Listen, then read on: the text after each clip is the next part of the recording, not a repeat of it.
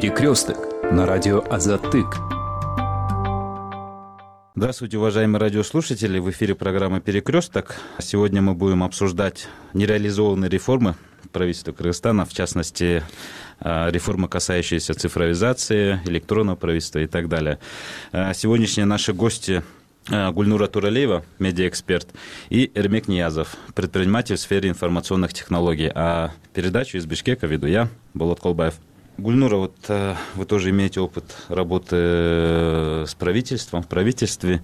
И вот э, расскажите вот внутрянку, да, вот почему вот у нас часто говорят о реформах, знакомятся с каким-то опытом, делают громкие заявления, но, как говорится, а воз и ныне там. Я поработала с двумя премьер-министрами. Э, оба премьер-министра, они были нацелены на то, чтобы сделать реформы. Но я могу сказать, с какими проблемами мы сталкивались. А, первая проблема а, всегда была кадровая. То есть, чтобы делать реформы, нужны а, люди с видением, люди с хорошим образованием, э, с хорошим опытом. А таких людей э, на госслужбу пригласить очень тяжело, потому что зарплата маленькая, и все это состоявшиеся самодостаточные люди, которые ни за что не придут в госслужбу ради того, чтобы зарабатывать неформально. Поэтому они уже приходят с, так, ну, с таким убеждением реально что-то изменить. Таких людей э, очень тяжело приглашать. Мы с этим столкнулись. Э, мы работали по на, найму э, 27 замминистров. И э, реально, наверное, мы поговорили э, со всей молодой политической элитой, с экспертами. И не все соглашались вторая проблема – это а, саботаж на среднем уровне, он случается, то есть ты а, перв, э, как бы в первое время ты его не ощущаешь, то есть ты даешь поручение, отслеживаешь, но он не идет, документ не идет, э, согласование не идет, или э, э, тендер не запускается и так далее. И потом, э, спустя какое-то время, ты уже видишь, что это саботаж на каком-то уровне, и реформа может затормозиться.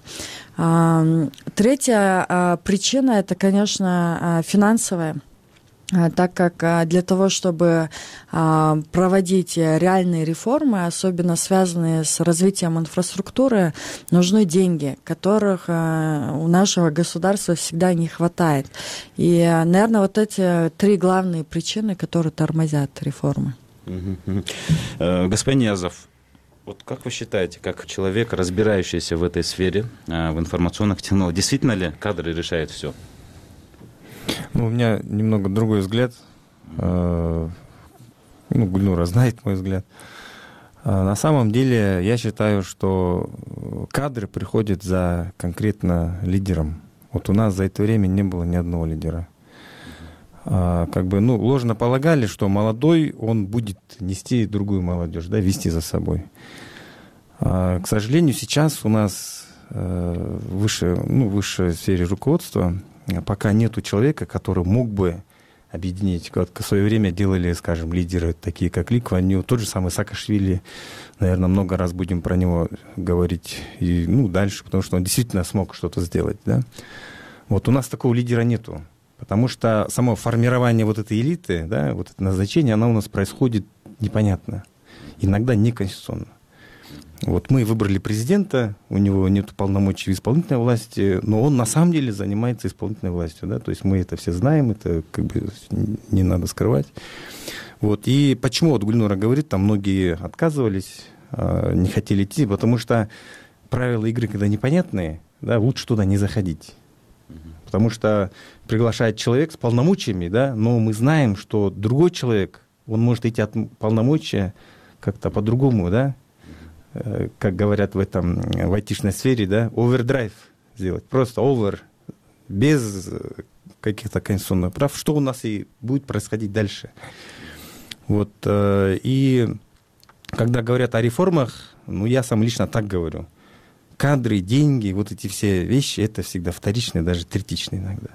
Надо именно желание определенных лиц, лидеров – и надо знать, кто этот лидер. Ну, Сейчас... Но средства все-таки требуются и немалые. Средства нужны немалые, но их взять несложно, вот честно говорю. Я сам занимаюсь бизнесом. Например, если у меня есть замечательная идея, я всегда могу к кому-то обратиться. Если она идея понятная и может принести какую-то пользу акционерам, всегда можно найти что-то. Всегда. Это не проблема. И вот за эти годы я это понял. Поэтому самое главное, что у нас не хватает, это не хватает воли, понимания процесса. Потому что те люди, которые приходят к власти, да, у нас уже было сколько, пять президентов и 30 премьер-министров, да, у всех людей э, был какой-то вот багаж или груз, который они несли. Это обязательство перед партийцами, друзьями, родственниками, да, это все вот тяжело сбросить. А, э, и сейчас тоже, наверное, то же самое будет. А, вот возьмем то же самое, да, говорили про Саакашвили. Он это все сбросил. Он никого не слушал, он шел вперед.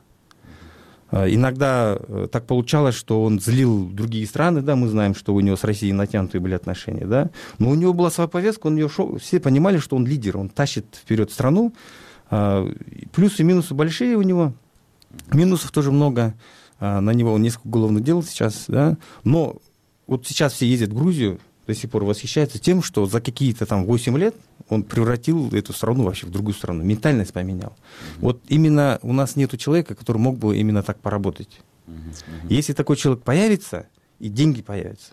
Очень много, вот, когда я вот так э, говорю вот именно в таком ключе, многие говорят, ну, конечно, там Грузия, американцы помогли, а нам разве не помогают? Если посмотреть, сколько помощи было оказано Кыргызстану за все эти 20 сколько лет, да, мы получили денег столько же, сколько и Грузия. Просто мы куда-то потратили, а грузины в реформы потратили.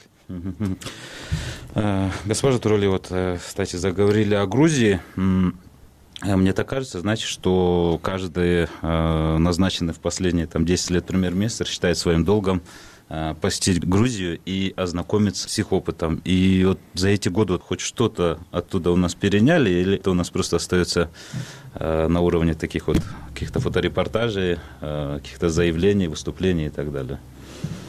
Ну, я сама два раза ездила в Грузию. А, первый раз тоже в качестве главы официальной делегации. Мы изучали опыт работы пресс-служб. И второй раз а, в летнюю школу реформаторов уже в свободном полете, когда я была. И как раз я очень а, глубоко изучала реформы Грузии оба раза. И я думаю, что э, мы переняли несколько концепций, но они а, а, каждую концепцию подтверждали все равно а, такими устойчивыми шагами.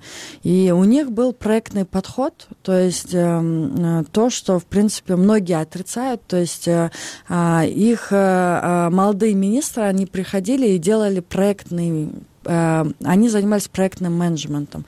То есть там министр здравоохранения и юстиции, он приходил и говорил, мы строим вот эту тюрьму, она будет э, там э, показательная, и это будет их две, и э, таким образом мы там совершим пенитенциарную реформу. Приходил, к примеру, Другой министр говорил, вот у нас там будет огромный one-stop-shop, и мы сделаем, чтобы э, все госуслуги там вы, выдавались и э, обеспечивались в одном месте.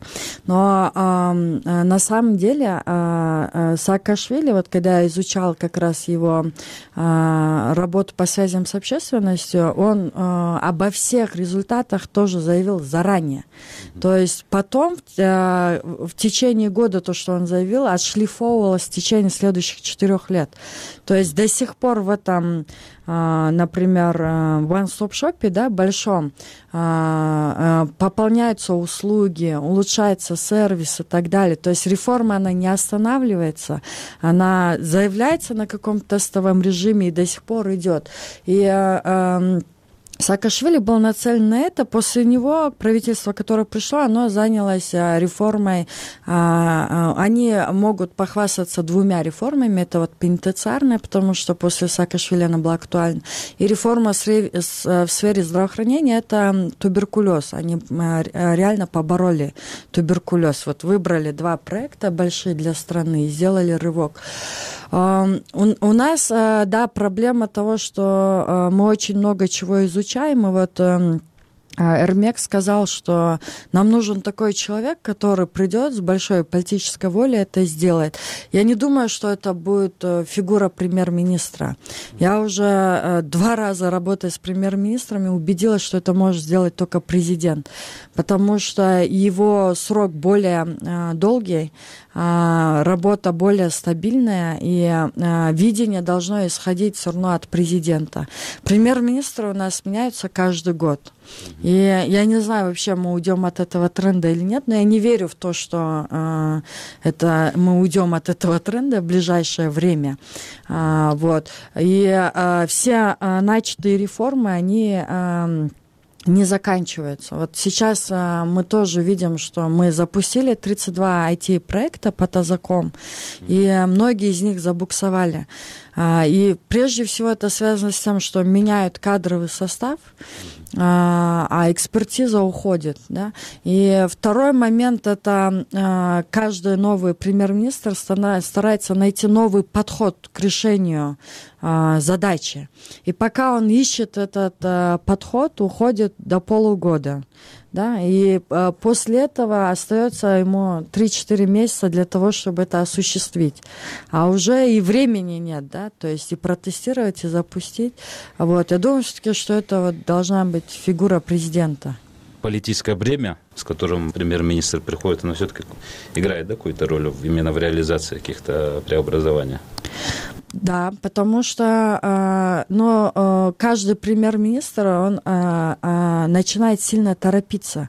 У него не хватает времени на стратегическое планирование, потому что он знает, что у него есть до года. И в этот момент идет э, большое общественное давление показать результаты. И а, а, человек начинает торопиться и, может быть, где-то стратегические просчеты может сделать, да, к примеру. А может он их и не сделать, но ему нужно время, чтобы набрать команду. А, и иногда вот, э, чтобы, вот как Армяк говорил, люди должны поверить.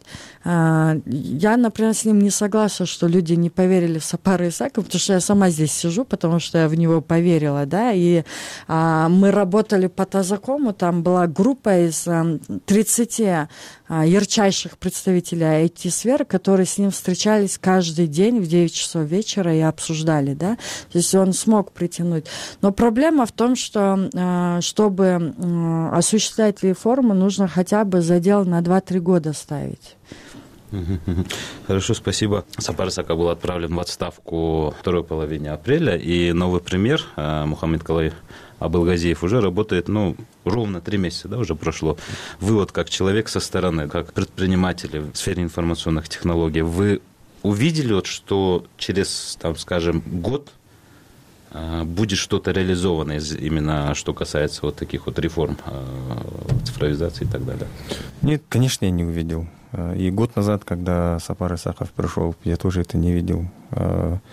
Слава богу, я это открыто говорил, это не сюрприз. Все советники, все мои друзья, я все высказывался, сказал, что вот все ваши начинания, там есть очень много проблем, надо над ними поработать. Вот. Ну, это уже как бы в прошлом. А сейчас я думаю, что наш премьер, он настоящий бюрократ. Он работает как бы нормально. Если посмотреть бюрократически, он очень эффективный премьер-министр. Ну, бюрократ. Но идейно-реформаторского подхода у него нет и, наверное, не будет потому что у него команды нет. Потому что и он, наверное, даже и не знал, что премьер-министром станет. То есть это главная проблема. Почему я вначале сказал, что нужны такие лидерские качества, да, вот нужен лидер, который знает, у него в голове уже есть план, да, вот что такое реформы, что такое вообще ведение там какого-то дела, бизнеса. Ты приходишь, у тебя в голове план, который ты со всеми единомышленниками переводишь в какой-то тайм-план и начинаешь его реализовывать в экшн-план, да. То есть вот этого у них нету у этого правительства. А, и видения нету, и эти люди, они не знают, какими инструментами пользоваться. Угу. Поэтому они работают как бюрократы. Вот есть какие-то планы, которые до этого много премьер-министров писало. Да, вот мы же всегда говорим, ну, там, просто меняется название, меняется премьер-министр, а планы те же самые. А, я уже перестал читать, кстати. Я раньше внимательно читал. Да, ну я перестал читать, потому что там одно и то же давно-давно кто-то написал, еще при Акаеве, и там просто отшлифовывается, что-то там добавляется, убавляется. Сейчас компонент цифровизации добавляется. Раньше другие компоненты, там, какие-то экспортоориентированные, там, вот такие, типа машиностроения хотели. Сейчас это понятно, что мы не сможем, да. То есть идет отшлифовка, но конкретного видения у этого правительства нет. Вот сейчас этот премьер-министр, он как технический, да, то есть он mm-hmm. человек, который должен нормальным, вот как получил, да, чтобы совсем хуже не было, чтобы передать. И все должны давать отчет о том, что надо найти этого лидера, который сможет в голове то, что у него есть, весь план показать, рассказать. Вот э, Гульнура рассказала, что они заранее говорили в Грузии, да? Вот у нас вот этого нету. У нас в основном лозунги говорят, ну, типа, у, у вас персональная ответственность. Мы так и не поняли, что это такое персональная ответственность, да?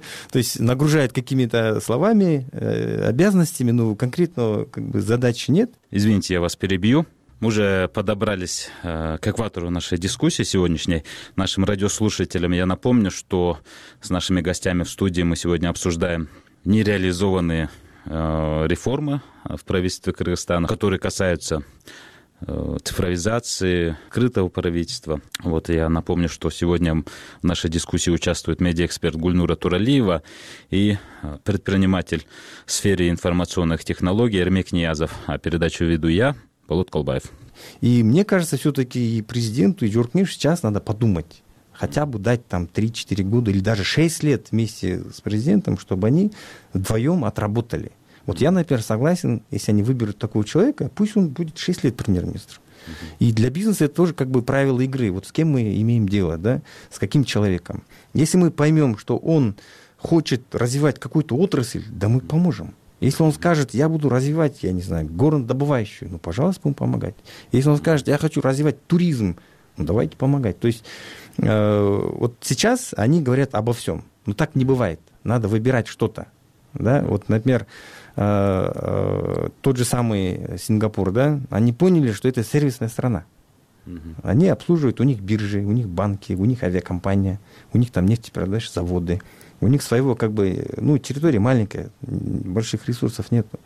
Но вот они вот эту миссию взяли и выбились в лидеры.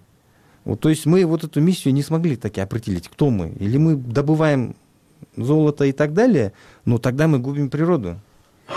Или мы говорим, мы зеленая страна, и отменяем, вот сейчас очень много людей, наверное, скажут, да, действительно, зачем нам добывать, да? Губить э, нашу природу. Ну, давайте откажемся, ну, тогда давайте не будем кошмарить этих туристов, не будем их избивать. Наши милиционеры первым делом проверяют документы у иностранцев. Вот он идет по улице, смотрит достопримечательности, обязательно их милиционер остановит. То есть это уже минус. Да? То есть э, если мы декларируем какую-то миссию, мы должны до конца дойти. И пока мы еще не определились. Да, вот э, очень стандартно, конечно, вот я иногда какие-то тренинги провожу, с молодыми бизнесменами разговариваю, да, мы стандартно говорим, когда человек хочет сделать какой-то стартап, мы говорим, хорошо, какая твоя миссия, да, какая задача, видение. И когда человек проясняет для себя, что он хочет, возможно, в какой-то момент он говорит, слушай, я лучше откажусь, потому что я что-то так и не понял, какая моя миссия, какое видение бизнеса. А если человек понимает свое видение бизнеса, стратегию, он говорит, все, я сделаю и он идет вперед. То есть вот такого отношения пока у нас не сложилось, и, и понимания э, именно построения миссии и видения у нас пока нет. Пока на стандартных документах, то, что до этого делали, э, еще с акаевских времен. Вот, и, и ну, ну что греха таить, сейчас, наверное, и состав Джуркингеша тоже, наверное, пока не в состоянии эту миссию сделать. То есть получается, опять-таки, мы упираемся в нашего президента, который должен как-то вот найти себе силы, э, найти, э, может быть, там, чтобы мне поверили люди, эксперты, и вместе они создали вот э, какой-то документ во главе с президентом. Вот эта стратегия 2040, там 20, вот это, это все не годится. Для миссии, для стратегии сроки не нужны. Сроки нужны для экшн-плана, когда уже конкретные поручения даются, да, чтобы mm-hmm. следить, что происходит. Но чтобы сказать, мы хотим стать туристической страной там, за пять лет, ну откуда мы знаем? Mm-hmm. Мы не знаем. То есть э, говорим много, но в то же да, время мы... говорим ни о чем, да? У нас очень много говорят э, из-за того, что вот у нас как бы президентская парламентская страна, особенно депутаты. И здесь тоже э, наши СМИ э, что делают? Они кого-то услышат и начинают его печатать. А обыватели читают и думают, слушай, действительно, что-то какая-то болтовня идет. На самом деле, вот э, нужно определиться так, да, вот как, э, скажем, в западных странах, да, мнение правительства говорит или премьер-министр, или его пресс-секретарь. Министры, они, это уже комментарии пошли. А у нас всех подряд могут цитировать, даже начальников управления, начальников отдела, и это выдают как за стратегию правительства. И от этого путаница как бы происходит. Э, я вот сам, когда читаю новости, там такой, такой-то предложил сделать вот это. И думаешь, ну зачем это печатают? Таких предложений, наверное, тысячи в день происходит. Зачем его печатать? То есть надо печатать конкретно пресс-секретаря, который каждый день должен говорить, мы так, мы так, мы так. Или возьмем, сейчас я не знаю, как Трамп, Трамп больше сидит в Твиттере, а Обама каждую неделю у себя на сайте делал этот, э, обращался к американцам. Каждую Это, неделю. В примера можно, наверное, привести э, нового премьера Армении, да? Ну, честно говоря, я не следил, но я слышал, Каждый что он открытый, да. Я вот это, честно, я по Армении не следил, но раньше вот было интересно, что говорит Обама, и вот сейчас Трамп уже не, не, не делает. Он просто что-то там пишет, и все. А у нас это не происходит. У нас э, э, руководство очень закрытое. В основном, вот кто более свободен, они что-то говорят, говорят, а люди думают, что это мнение правительства, делают какие-то свои суждения. Возьмем даже инвесторов, да, они потеряны, они не знают, сколько денег вкладывать, куда вкладывать, потому что э, непонятно, что думает там. Вот, например, сейчас придет какой-нибудь крупный инвестор, он даже не знает, что думает президент там про горнодобывающую отрасль. Мне кажется, непонятно. Или что думает президент про туризм, или там премьер-министр хотя бы, да непонятно. Вот мне непонятно. И мне, как э, профессионалу своей отрасли, тоже непонятно, что будет э, с этими э, инициативами про то, чтобы больше цифровизации было, да, чтобы больше электронного было. Вот опять-таки непонятно. То есть у них в голове вот это видение не сложилось. А если мы будем ждать, пока у них в голове это сложится, ну, пройдут годы, мы выберем другого человека, может быть, такого же. И если опять видение не сложится, мы так и будем. Вот уже сколько лет, прошло с нашей независимости. А, ну, продолжая вот как раз тему коммуникации, связи с общественностью, вообще вот э, при реализации э, вот таких реформ, какую роль играет именно вот этот информационный компонент?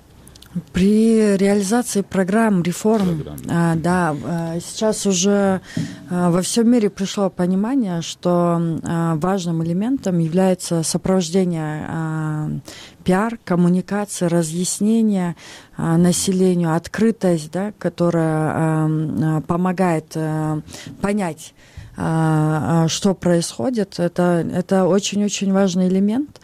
Вот, и вообще у меня самой стиль такой работы, то есть э, я абсолютно открыта, и э, все э, пресс-службы, они сразу подстраиваются, становятся открытыми, идет более быстрая реакция в сетях. Вот. Но очень много, конечно, зависит от руководства, но я, например, никогда не списываю с, со счетов самого а, советника по пиару, да, скажем, а, я считаю, что если ты не можешь убедить руководство в том, что он должен быть открытым, значит, ты плохой советник и плохой профессионал. Твоя первая задача – это убедить в том, что ты должен быть абсолютно открыт, и а, а, абсолютно честен, да, вот с аудиторией. И а, а, я свою миссию такую и видела. То есть, когда а, я пришла в правительство, а, вот Сапар Джумакдарович поддержал идею то, что мы должны к OGP присоединиться. А, он поддержал идею, что мы должны открывать данные. Мы, а, я лично работала с 13 министерствами, чтобы это делать. То есть а, это когда есть понимание у руководства и а, есть такая идея, что нужно быть открытыми. С одной стороны, это очень подкупает, потому что, а, ну, я видела реакцию просто, когда ты а, очень быстро отзываешься на что-то, реагируешь, это подкупает. С другой стороны, это а, к примеру, а, а, очень может навредить. Но я всегда говорю, что открытость это и есть лучшая стратегия и лучшая защита даже для государства и для его безопасности. Поэтому мой стиль такой был, что мы сразу говорили, где мы ошиблись а, где мы расторгаем контракт, где мы не расторгаем, где у нас состоялся тендер, где нет, кто хочет купить какой-то объект, кто не хочет купить. То есть а, более, а, может быть, э, ну, скажем так, осторожные пиарщики, они бы могли очень много информации скрыть, потому что это а, показывает а, то, что правительство а, не ошибается, там, а, какие-то объекты не хотят купить, там, люди сомнительной репутации. Но мы объявляли всех, кто вот в аукционе участвует, все имена должны быть. Если мы заключаем контракт, мы должны об этом говорить. Если мы его расторгаем, говорить должны. Потому что, ну, это такая личная позиция была премьер-министра, и а, мне она очень импонировала, что все равно а, а, открытость должна быть. Сейчас я вижу и у нового правительства, и у президента у них тактика такая меньше открытости, меньше реакции, и как бы чтобы тема была, как это сказать, прошла мимо. Да, но это очень хорошо помогает в начале, где-то полгода, 9 месяцев. Она помогает отсидеться, да. Но потом э, э, по закону коммуникации недовольство тем, что никто не реагирует, что власть глухая или слепая, она даст быстрый эффект. Хорошо, спасибо. А теперь вот как раз по вашей теме, да, ну вот скажем, о чем мы до этого говорили, а, такое рандомное правительство представим, да, теоретически, а, с миссией определились, а, наладили информационный компонент, какие-то точки расставили, с какими-то проектами тоже определились. И где искать финансирование? Например, вот у нас э, несколько раз даже проводились какие-то донорские конференции, все заявляют о готовности поддержать финансово, я не знаю, там морально, да, ну, как-то на этом все и останавливается. Есть какие-то, надо обращаться в какие-то более крупные какие-то международные финансовые институты или даже, может, конкретным, конкретным государством. Вот насчет денег, я, помните, я говорил, что там несложно. А, ну, вы уже сказали про доноров. Э, конечно, это как бы те первые источники, которые надежные, э, которые э, подкреплены государствами, да, гарантиями. Плюс мы участники разных организаций, да. Там очень много помощи, которую они так нам оказывают. Эти доноры от нас ждут конкретный план. Если мы им дадим план, да, то они дадут деньги. Вы представьте, что там сидит какой-то финансовый эксперт, который хочет просчитать. Вот принесли ему план Кыргызстана, и он хочет понять эффективность. А, вот он дал там миллиард, он хочет понять, когда мы его вернем, там, какие там часть грантов пойдет, сколько процентов, где будет улучшение, да, потому что а, у некоторых доноров, кроме денег, еще есть компоненты человеческого развития и так далее, да. Если этого всего не посчитано, то, скорее всего, они не дадут. Потому что, ну, зачем давать просто так? И, э, и сами наши тоже в критику попадут. Депутаты же говорят все время, вы берите так, чтобы было все посчитано. И у нас вот этого потенциала мы считать не умеем, кстати. У нас э, очень мало посчитано. А другой, вот где искать деньги, я вам расскажу. Я был свидетелем, случайно мой один э, товарищ, э, который тоже был независимый, не работал в правительстве, как-то мне пригласил на ужин. Да, это было вот несколько лет назад. Я не знал, что за ужин, кто там сидит, и Значит, я познакомился с этими людьми, там было человек, наверное, 20 примерно. Э, это были иностранцы, это были частные фонды, частные фонды, которые прилетели посмотреть, что такое Кыргызстан, куда можно вложить, какая экономика, какой план, да. И когда мы с ними общались, я понял, что нам нечего предложить нечего, потому что э, он говорит, какой у тебя размер бизнеса, да, я ему, ну, я сказал, у нас в масштабах Кыргызстана, и мой масштаб его не заинтересовал. Он говорит, ну хорошо, а кого ты знаешь, у кого побольше масштаб, куда я могу деньги вложить? Э, ну, я начал говорить, что вот такие-такие-то, мы все упирались, опять-таки, в государственный проект. Это их мало интересовало. Ну, потом э, я спросил, хорошо, а о каком сумме идет речь? Он говорит, ну сейчас, говорит, у нас в нашем фонде свободно 4 миллиарда говорит, долларов. Вот мы хотим куда-то вложить. Вот то есть вот он приехал, он говорит, дайте проекты, я вложу, дайте что-нибудь. И таких людей, это я встретил. А вы представьте, я еще не кручусь в верхах, да? В верхах там очень много людей, которые приходят говорят, ребята, у нас есть деньги, мы хотим вложить. Вы скажите, куда можно вкладывать, чтобы потом не было как э, с Кумтором, там, с другими, да? Они хотят видеть ясный план, не гарантии, что их потом э, этот... Э, да. И таких денег в мире очень много.